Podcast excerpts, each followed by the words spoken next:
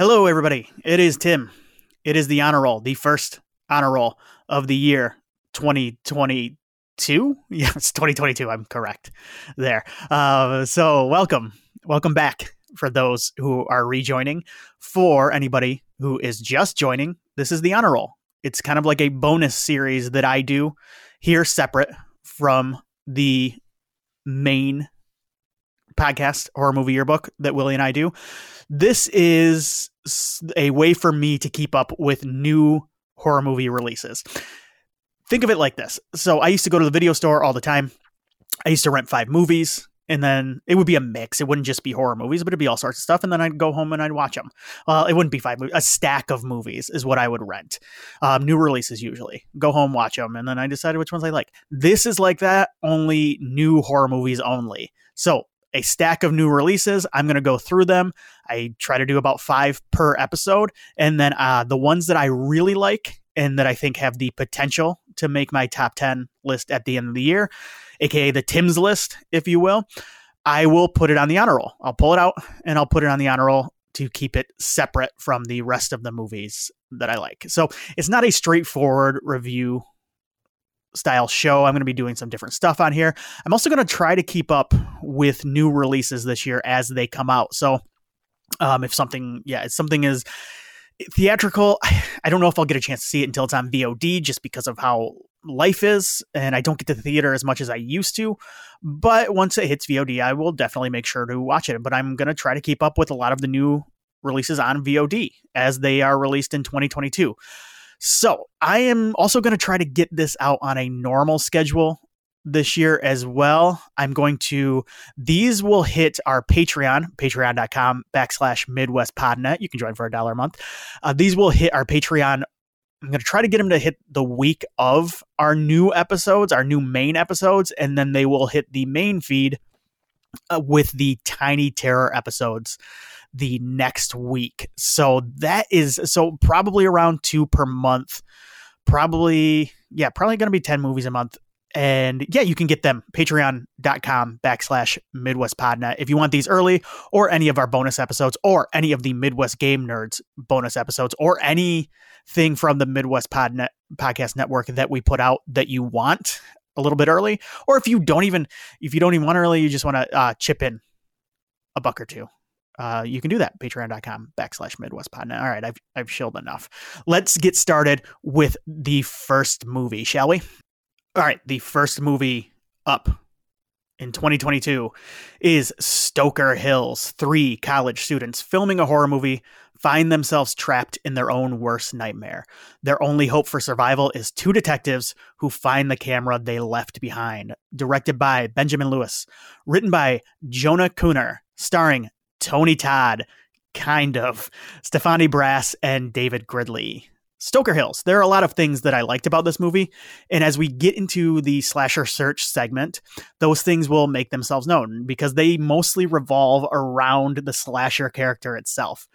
This movie does make some really bizarre choices in its storytelling, though. It starts off as a found footage style movie before it settles into kind of a hybrid of found footage and detective movie, slasher movie, serial killer movie.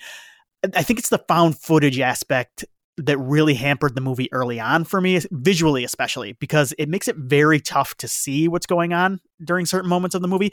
And when you add on that most of the movie takes place in the woods at night, you get a pretty murky movie visually.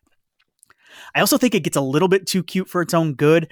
That found footage head fake at the beginning, like the first 15 or so minutes, is a part of that but the movie also introduces a countdown clock in the second half of it that disappears and reappears kind of randomly throughout the last like 40 or so minutes of the movie. And it's more distracting than anything else. But the big problem for me with this movie was the ending. And I'm just going to leave it at that. If you're going to watch the movie, I don't want to ruin it for you, but it's a truly awful last 10 seconds of this movie. It's just, it's mystifying stuff. And it, yeah, I, I did not like it. But I want to get to the real reason why we're here introducing the slasher search. There's been a lot of talk lately about how we're in the midst of the next big slasher boom. And 2022 seems like it's shaping up to be a big year for slashers. Scream is out right now. We have a new Texas Chainsaw Massacre movie out next month. Halloween Ends is later this year. Hellraiser. There's a new Final Destination movie that was just announced. Chucky, the TV series, which is excellent, will return later this year. A lot of the heavy hitters are back in 2022. But every horror fan knows that if you want to have a great slasher year, it can't just be the superstars you've got to have a deep bench. So, like, if Ghostface, Leatherface, Michael Myers are your Michael Jordan, Scottie Pippen, and Dennis Rodman, you've got to have complementary pieces like Steve Kerr, Bill Wennington, Luke Longley. And if we're let's like take a look at one of the biggest slasher years ever in 1981, for example, you've got Michael Myers in Halloween 2, Jason in Friday the 13th Part 2, Harry Warden from My Bloody Valentine, Cropsy from The Burning, The Prowler. But you've also got your Cheryl Roberts from Butcher Baker Nightmare Maker. You've got your Harry Rusk from Hospital Massacre. Slasher Search is going to be my attempt to find those diamonds in the rough in real time, and I've devised a helpful scoring system to help me do so. We're going to be basing it around five categories that make up a great slasher. I'm going to be looking at the slashers themselves here mostly, not just the movies, but of course, there's going to be elements of both in my breakdown. So, here are the categories that I will be grading these slashers on a scale of 1 to 10 backstory, motive, appearance or look, kills, and victims. So, some of these might seem similar, but there are some slight differences that we'll get into as we go through each of the categories. So, let's get started with the killer from Stoker Hills, Charles Moyer. And big time spoiler warning from here on out. I won't spoil the ending, but I'm going to be spoiling specifics when it comes to the character itself. So if you want to watch Stoker Hills fresh as a daisy, turn back now. I put handy dandy uh, timestamps as well. All right, let's get started with backstory. There's a lot here, so let's start from the beginning. Charles Moyer is an orphan who was discharged from the military as an adult after a mental breakdown. Following that, he went on to work on a farm outside of the city of Stoker Hills where he was involved in an accident involving farming equipment. The accident left him needing a heart transplant and he was put on a waiting list for said transplant. The problem is, he was on the bottom of that waiting list and he would die without a new heart. Enter Dr. Jonathan Brooks, a doctor who has had his license suspended for malpractice. It is known to perform experimental xenotransplantation. Ah, yes. Basically, animal to human transplant. Instead of waiting and possibly dying, our hero, Charles Moyer, took part in this experimental surgery and was given a pig's heart. A pig's heart that his body may be rejecting and also may be giving him mental health issues. The movie does imply that it's the pig heart that is doing this, by the way. So, backstory. Anyway, this this backstory kind of rocks, honestly. Uh, it's completely ridiculous, but it's the kind of ridiculous that I like. And there's even a touch of tragedy to it all. And there's another component to this backstory that I really like but it ties into appearance. So we'll get into that more in a minute. I'm going to give this backstory a score of an eight, though. Let's move on to motive. Motive. His motive is that he wants a human heart and he's kidnapping possible heart donors. I think this is a pretty decent motive, but I'm not in love with it as a slasher villain motive. I prefer when a slasher is motivated to kill people, first and foremost, whether it's for revenge or just because they want to. Moyer's motivation is centered around kidnapping first, so that kind of knocks this score down a couple of notches for me. I'm going to go with a five on motive. Appearance or look. As far as his clothing goes, he looks very similar to the fisherman from I Know What You Did Last Summer from a distance. But as you get closer, you see that it's more of like a long coat or a jacket with a hood instead of like a fisherman's coat. The big issue here, other than it looking kind of like a ripoff, is that the movie never really gives you a great look at him until the end of it. I will say at one point near the end of the film, there is a really great shot of Charles Moyer in the basement of his lair with a victim draped in his arms, and he looks kind of like a classer, a classic monster villain. It's it's shockingly good. Now, while I'm not crazy about his getup, the killer is revealed to be a black man toward the end of the movie. And we don't have a ton of black slasher villains, so this is rare. So I like this. But I also like this because of the whole organ donor waiting list part of the backstory. It works in some surprising social commentary, as the black community has the highest ratio of patients waiting for an organ transplant. I'm going to go with a seven on appearance, actually, due to that aspect of it. So a seven score for appearance. All right, kills Charles, he uses a pretty decent variety of weapons here. We see him use a machete, a bear trap. He's booby trapped the woods and his lair. So with one of the bear traps, it traps the victims, and then a big bed of spikes will drop down from the tree above to spike the person to death. We also see an axe and a target in the woods, so he's used those. We don't get to see him use those though. He hits a person with a car at one point. But as far as weapons go, he's getting docked for a couple of reasons here. One, he uses a shotgun too much. He uses it for his only real kill early in the movie, and it's a shotgun blast. So if you're a slasher, you need to be creative with a gun, not just firing it. But the second reason, which ties into the gun use, Charles is a terrible shot. He's like Russell Westbrook out there, or like a Bond villain. He can't hit anything. Uh, now he might not want to damage any organs, and I get that, but like he can't hit the broadside of a barn in this one. I'm gonna give him a four here on kills. Good variety, but too much, too much gun usage for that. Finally, though, victims. Oh, and I should mention with the kills, the gore wasn't very good either. Uh, victims. Every slasher has to have a group of victims that either you need to be rooting for or rooting against. And I found it kind of hard to care about the characters in Stoker Hills either one way or the other. I mean, they're college students, film students at that, so they're going to be kind of irritating.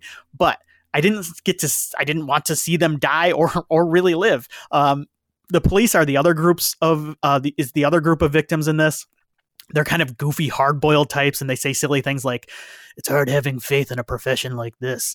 Um, I'm also trying really hard not to give away the ending of this movie, especially when it comes to the victims, because they play a major role in the ending. So I'm judging them how by how they react throughout most of the movie, and I'm also I'm going to give them a four on this as well. So let's add this up. We have got an eight for backstory, a five for motive, a seven for appearance, a four for kills, and a four for victims. So Charles Moyer, our first slasher in Slasher Search 2022, gets a grand total of 28 points. Did I add that right out of a possible 50? Uh, if I didn't add it right, I'll go back through and fix it later. Um, not great, but not a total failure either. Well, I I mean, I guess he kind of is. I don't know. I went to public school, so there you go. So we're going to keep doing this throughout 2022. I'm going to try to keep up with as many slasher movies as I can find. And at the end of the year, we're going to see where we stand. But let's get back to the honor roll. Is this on the honor roll? No, um, it is not. I didn't dislike it though, other than the ending. It makes some odd choices throughout, and the lack of kills kind of held it back for me. But I wouldn't have I kind of like Charles Moyer, and I wouldn't be opposed to seeing him in a more straightforward slasher movie. I kind of dug him as a villain. All right, let's do a quick one. The Wasteland, also known as The Beast or El Paramo. On Netflix in America, at least, it's called The Wasteland. So we're sticking with that. Directed by David Castam- written by Casademunt, Marty Lucas, Fran Manchon, starring Inma Cuesta, Suesta, I'm going to go Suesta, Roberto Alamo, and Asier Flores. I did not like The Wasteland very much. It is very slow. It is very heavy on mood and atmosphere, but very light on things happening. It mostly seems the plot seems to revolve around getting a young child to kill a bunny, and I will not spoil it for you whether he does kill the bunny or not. You can go to Wikipedia for that if you want. I will not tell you. The movie looks fantastic though, so if that's your thing, you may find more value here than I did on the visual side of things, there's it's got a candlelit quality that makes it feel kind of like reading a storybook. So that's pretty cool. It does also add to that atmosphere that I talked about and mentioned earlier. So if you are more into mood and atmosphere, this might be for you. It wasn't for me though. Uh, the main trio of performances is also quite strong. They're all, they're almost good enough to make up for some like baffling decisions that they make, uh, that the characters make. Um, I'm not really a stickler for that kind of stuff anyway, but what I am a stickler for, and anybody who has listened to this before has know knows this, I'm stickler for things happening in a movie. I like when things happen, and this movie is going for mood, and I get that and I think at times it works, but with a slow burn like this, you run the risk of being repetitive. And I think that, that this movie crosses that line into repetitive. Um, also, with a slow burn, it is very important to deliver in the final act. And when you add in the fact that this is a creature feature on top of all this, this movie doesn't deliver in the final act, and it doesn't deliver with the creature either. Um, it's more of a study study in isolation and paranoia, paranoia, and I get that, but the monster in this movie it, it also might not even exist, and it could all be in their heads. but it does show the monster at one point. Oh, I, I just got an email. Um, it does show the uh, monster. I, I, should look at that later. It does show the monster at one point, and it's it's pretty underwhelming. And so, I didn't like it. Don't want to spend too much time on movies I didn't like, unless I like really hate them. So this one just didn't engage me enough either way. Uh, so I didn't love it, didn't hate it. Um, it's not on the honor roll though.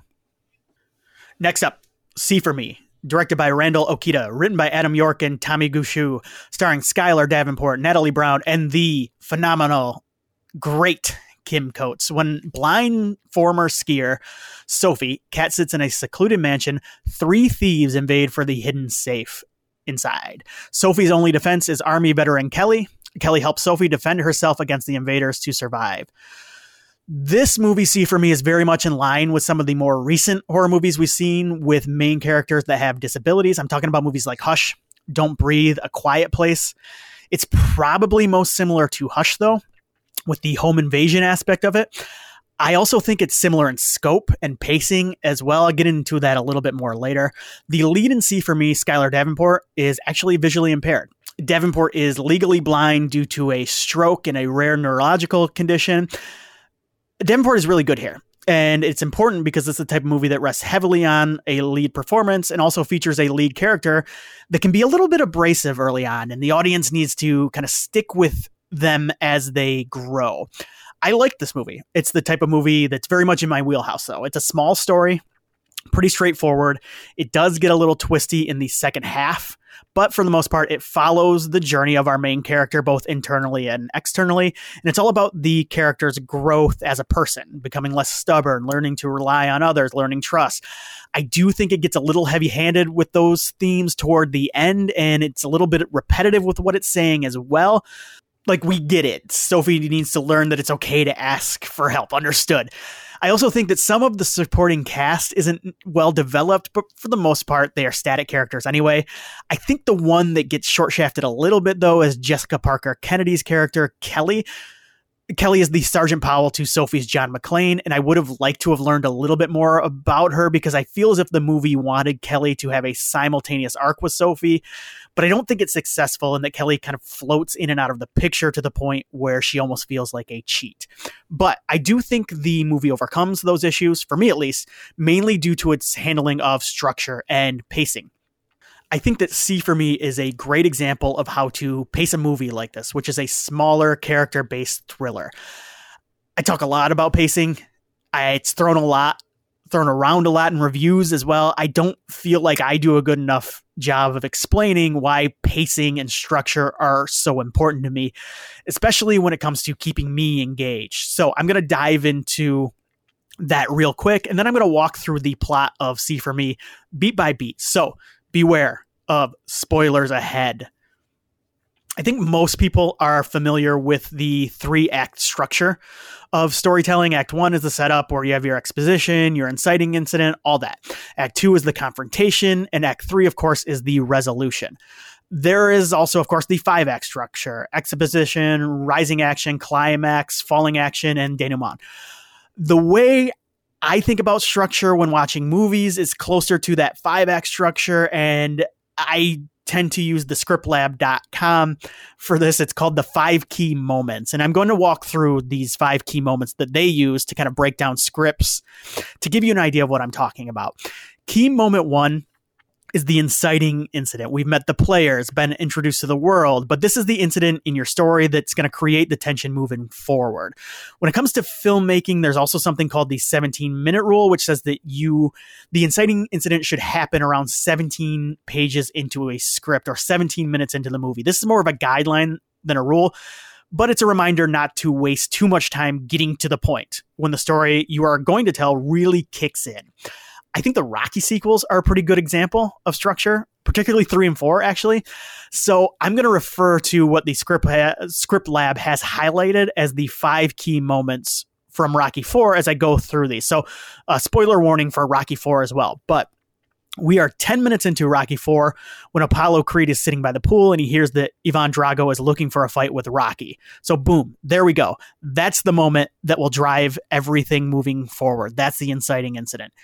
Key moment two is the lock in. This is when our protagonist is locked into the predicament central to the main story. This also signifies the end of Act One and propels the story toward the main objective in Act Two. So in Rocky Four, the lock in is the press conference between Creed and Drago, where they depart for their exhibition fight in Las Vegas. Rocky, our protagonist, is also there, so he is locked in as well. Key moment three is the first culmination.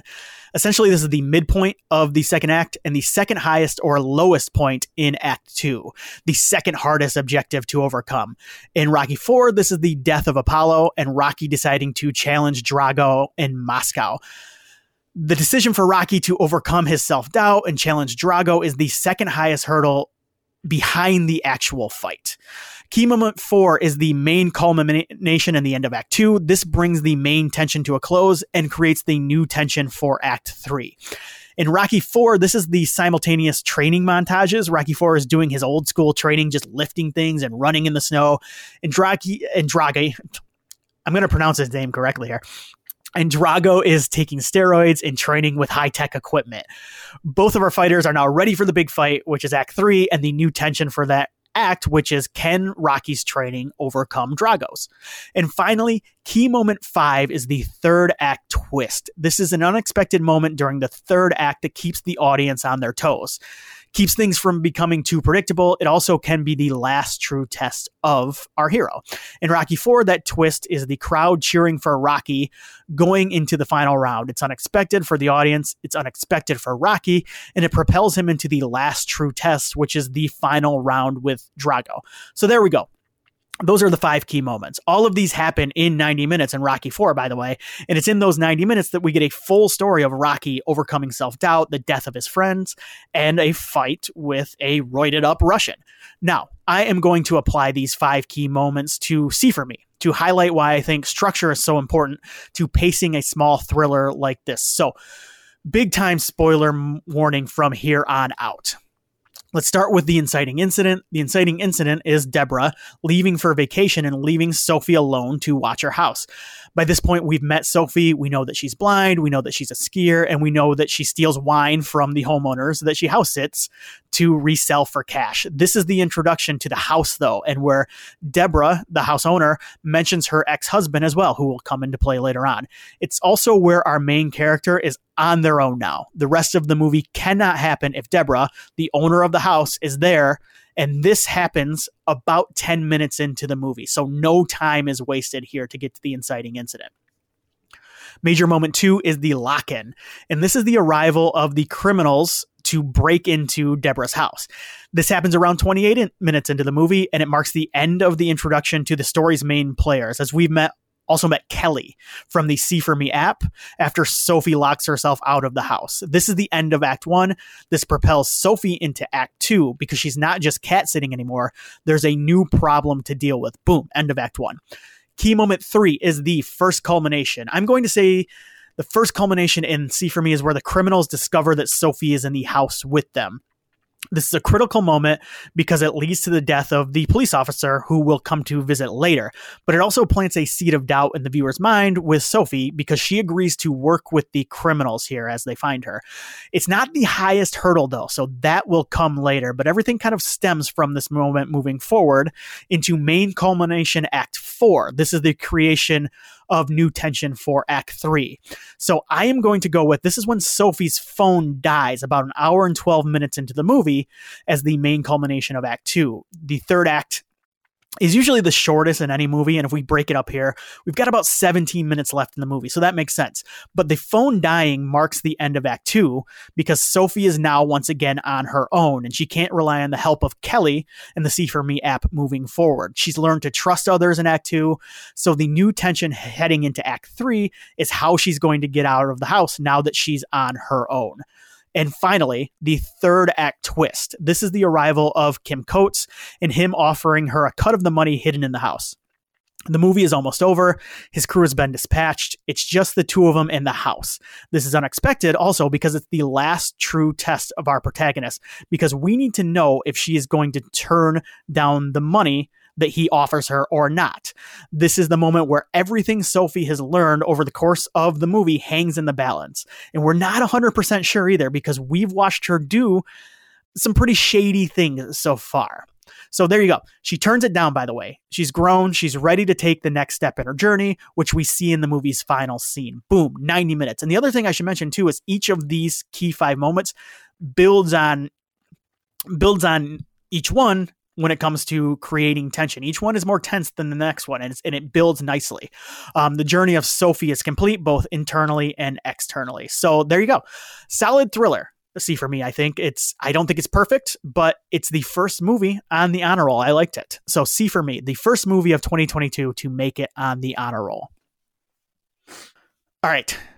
Let's do another quick one. Hotel Poseidon, written directed by Stefan Lernous and starring Tom Vermeir, Ruth Becquart, and Anneke Sluiters. Belgian name, not good at pronouncing Belgian names or any names really. Dave reluctantly pretends to be the manager of Hotel Poseidon such a lovely place where fungus covers the walls and comments such as faded glory and has seen better times completely fall short to describe this establishment. He wanders the corridors of his own personal overlook hotel like a zombie, being a passive spectator to what happens around him. This is a Belgian movie. I've never been to Belgium. My brother has. I'll ask him about it. I don't know a ton about Belgium, to be completely honest. I know they like their beer. I know they like their chocolates.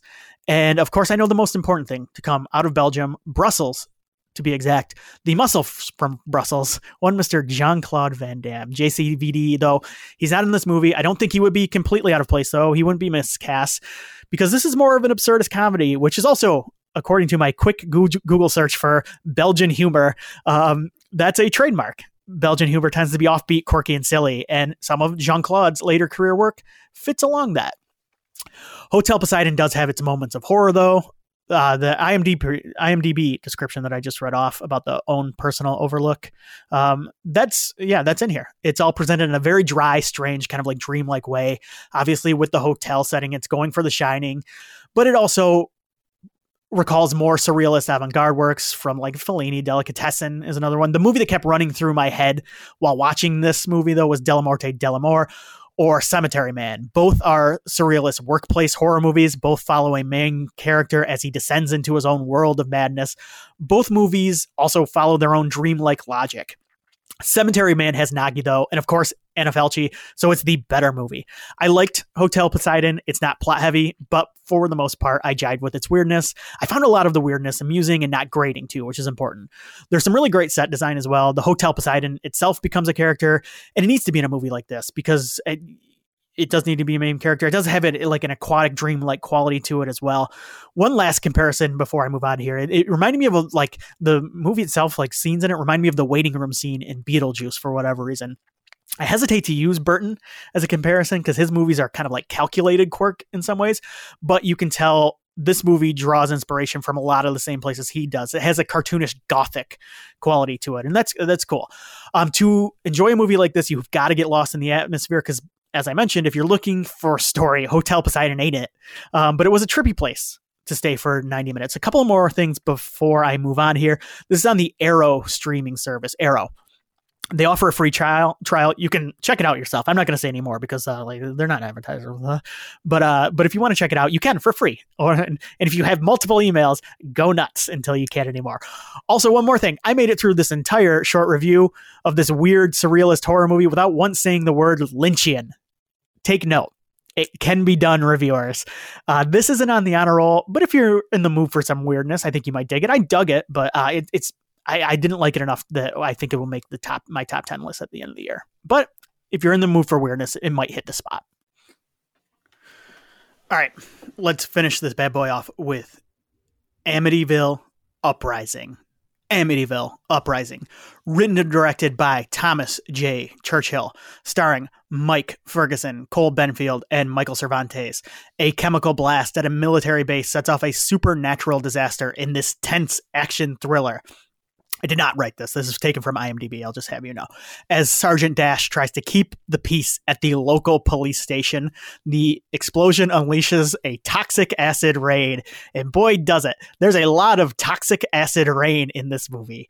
The poster has the two two of the main characters trapped inside of a police station. One's got a gun. The other's got like like uh, Negan, I think is his name from Walking Dead. I'm not a viewer, um, but I know Negan, Jeffrey D. Morgan. It's got the spikes and everything and then it has zombie hands on the window outside. And the tagline says to serve, to protect, and to fight the undead.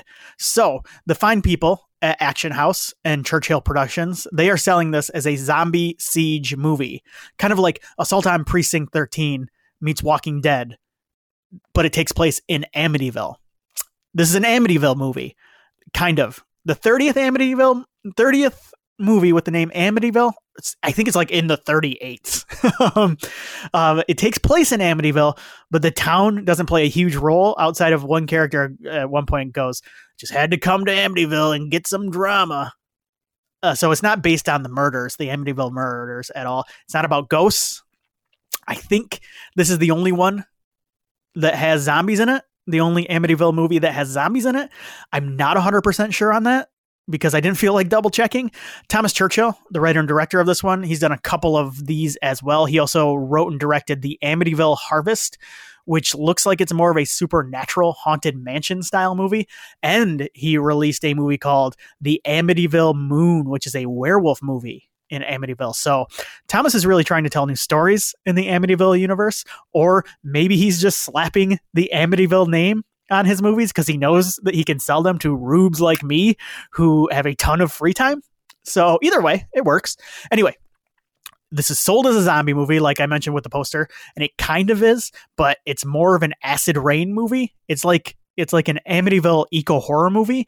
The acid rain will like melt people and then turn them into zombies. Don't ask me how this works. Ask the filmmakers, email them, find their contact information if you want. I have no idea uh, because it's never properly explained in the movie, which is fine. I don't care. And also because the characters wouldn't know what's going on either. So we're in the same boat as them throughout most of the movie. So I think it's strategic, is what I'm saying. Uh, the movie is mostly just people saying acid rain a bunch and don't go outside. So I laughed a lot at this movie. We're going to count down the top five lines of dialogue in Amityville Uprising. I may provide some context for these, but most of them work better without it. So here we go. Um, and I've got to give me a second. I've got to get myself together here because I'm going to try to uh, react or act them, reenact them, I should say. Um, let's start with number five. Hey, the news said the explosion this morning was causing weather to be a bit screwy and to expect acid rain? Uh someone one of the the diner waitresses says ask the police officer about that. That's number five.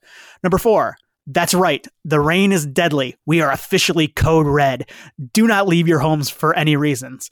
Do not leave your homes. Number three i'll tell you this she's definitely not vegan.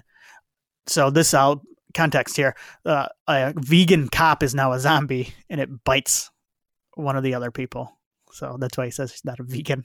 I laughed at this. I'm not going to lie. Uh, that, I thought that was legit funny. Number two, looking at this woman's face, I would say the rain has turned into a highly corrosive form of hydro. Sorry. Let's restart this. Looking at this woman's face, I would say the rain has turned into a highly corrosive form of hydrochloric acid. Sorry.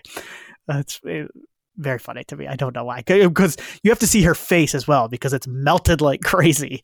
And finally, my favorite line of dialogue from Amityville Uprising is I know I missed some life events, but it was always because of work. The police officer says to his son to comfort him. Sorry, son. I know I missed your graduation, but I was wrangling up the Amityville drunks that night. Eh, can't be everywhere. So I'm going to spoil this movie real quick. So turn back now if you don't want to hear it. Here's how this movie ends. There's a bit of family drama throughout. The son has a he's a police officer father.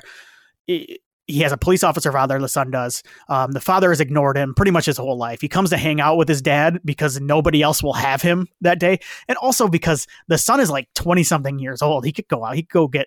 I mean, go see a movie by himself, maybe call up a friend. I don't know. Um, but he decides to hang out with his dad at his police station. So, anyway, the father finally decides at the end, once the acid rain zombies have taken over the station, that he wants to hang out with his grown adult son. Maybe toss the ball around in the front yard once the deadly acid rain clears up. So the dad goes to find him after forgetting for him for like a good 20 minutes of screen time and God knows how long in like real time. Uh, this all takes place in one night. So I guess it's not the entire night, but when he gets to him, when the officer gets to his son, finally, he finally remembers him, finds him. Uh, the son is being torn apart by zombies. He's dies, just being ripped apart. And it's so funny. And so the police officer dad, his life is now in shambles. He's a complete failure as a dad and a cop. So he just falls to his knees and he bellows to the heavens as zombies break into the station. They rush in and they overtake him and then they kill him too. So that's how the movie ends. Very bleak, very funny. Honor roll no but i didn't hate it. I don't know it's kind of funny. It made me laugh. Uh, this will definitely be on tubi someday so check it out there. Wait check it out there if you want. I'm not i don't i'm not going to tell people what to do with their time. All right let's wrap this up what do we got here? Where did we start? It's been a long episode. I usually, uh, moving forward, I, I, will try to keep these to around less than 30 minutes, but uh, this one ran a little long. Stoker Hills, not on the honor roll. Didn't hate it though. It was fine. Wasteland on Netflix now, but not on the honor roll, unfortunately. Uh, kind of dull. See for me, I like the solid little thriller. You can rent this now, um, and I'm sure it'll be on one of the streaming services at some point. But it's uh, it's a rental in theaters, I think, as well. Hotel Poseidon on the Arrow streaming service. You can check that out. Uh, I like this not on the honor roll, but um, weird enough to be enjoyable. And finally, Amityville Uprising, the zombie acid rain movie, not on the honor roll, but I enjoyed my time. I can't lie. I will never lie to you all on this podcast. There you go. Wrap this up. Patreon.com backslash Midwest Podnet if you want to check it out. Check out our new episodes. We're covering Scream this week. We'll have a Tiny Terror out the week after. It's going to be a lot of fun. We're getting back into the swing of things here in 2022. The game nerds, I'm sure, have got some cool stuff. They just wrapped up a look forward to the year of 2022. All sorts of cool stuff coming down the pipe from Midwest Podcast Network. So there you go. We'll be back next time. Seriously, thank you everybody for listening. Stay safe out there. Uh, be nice to one each other, one another, all that good stuff. But yes, thank you for listening. Take care.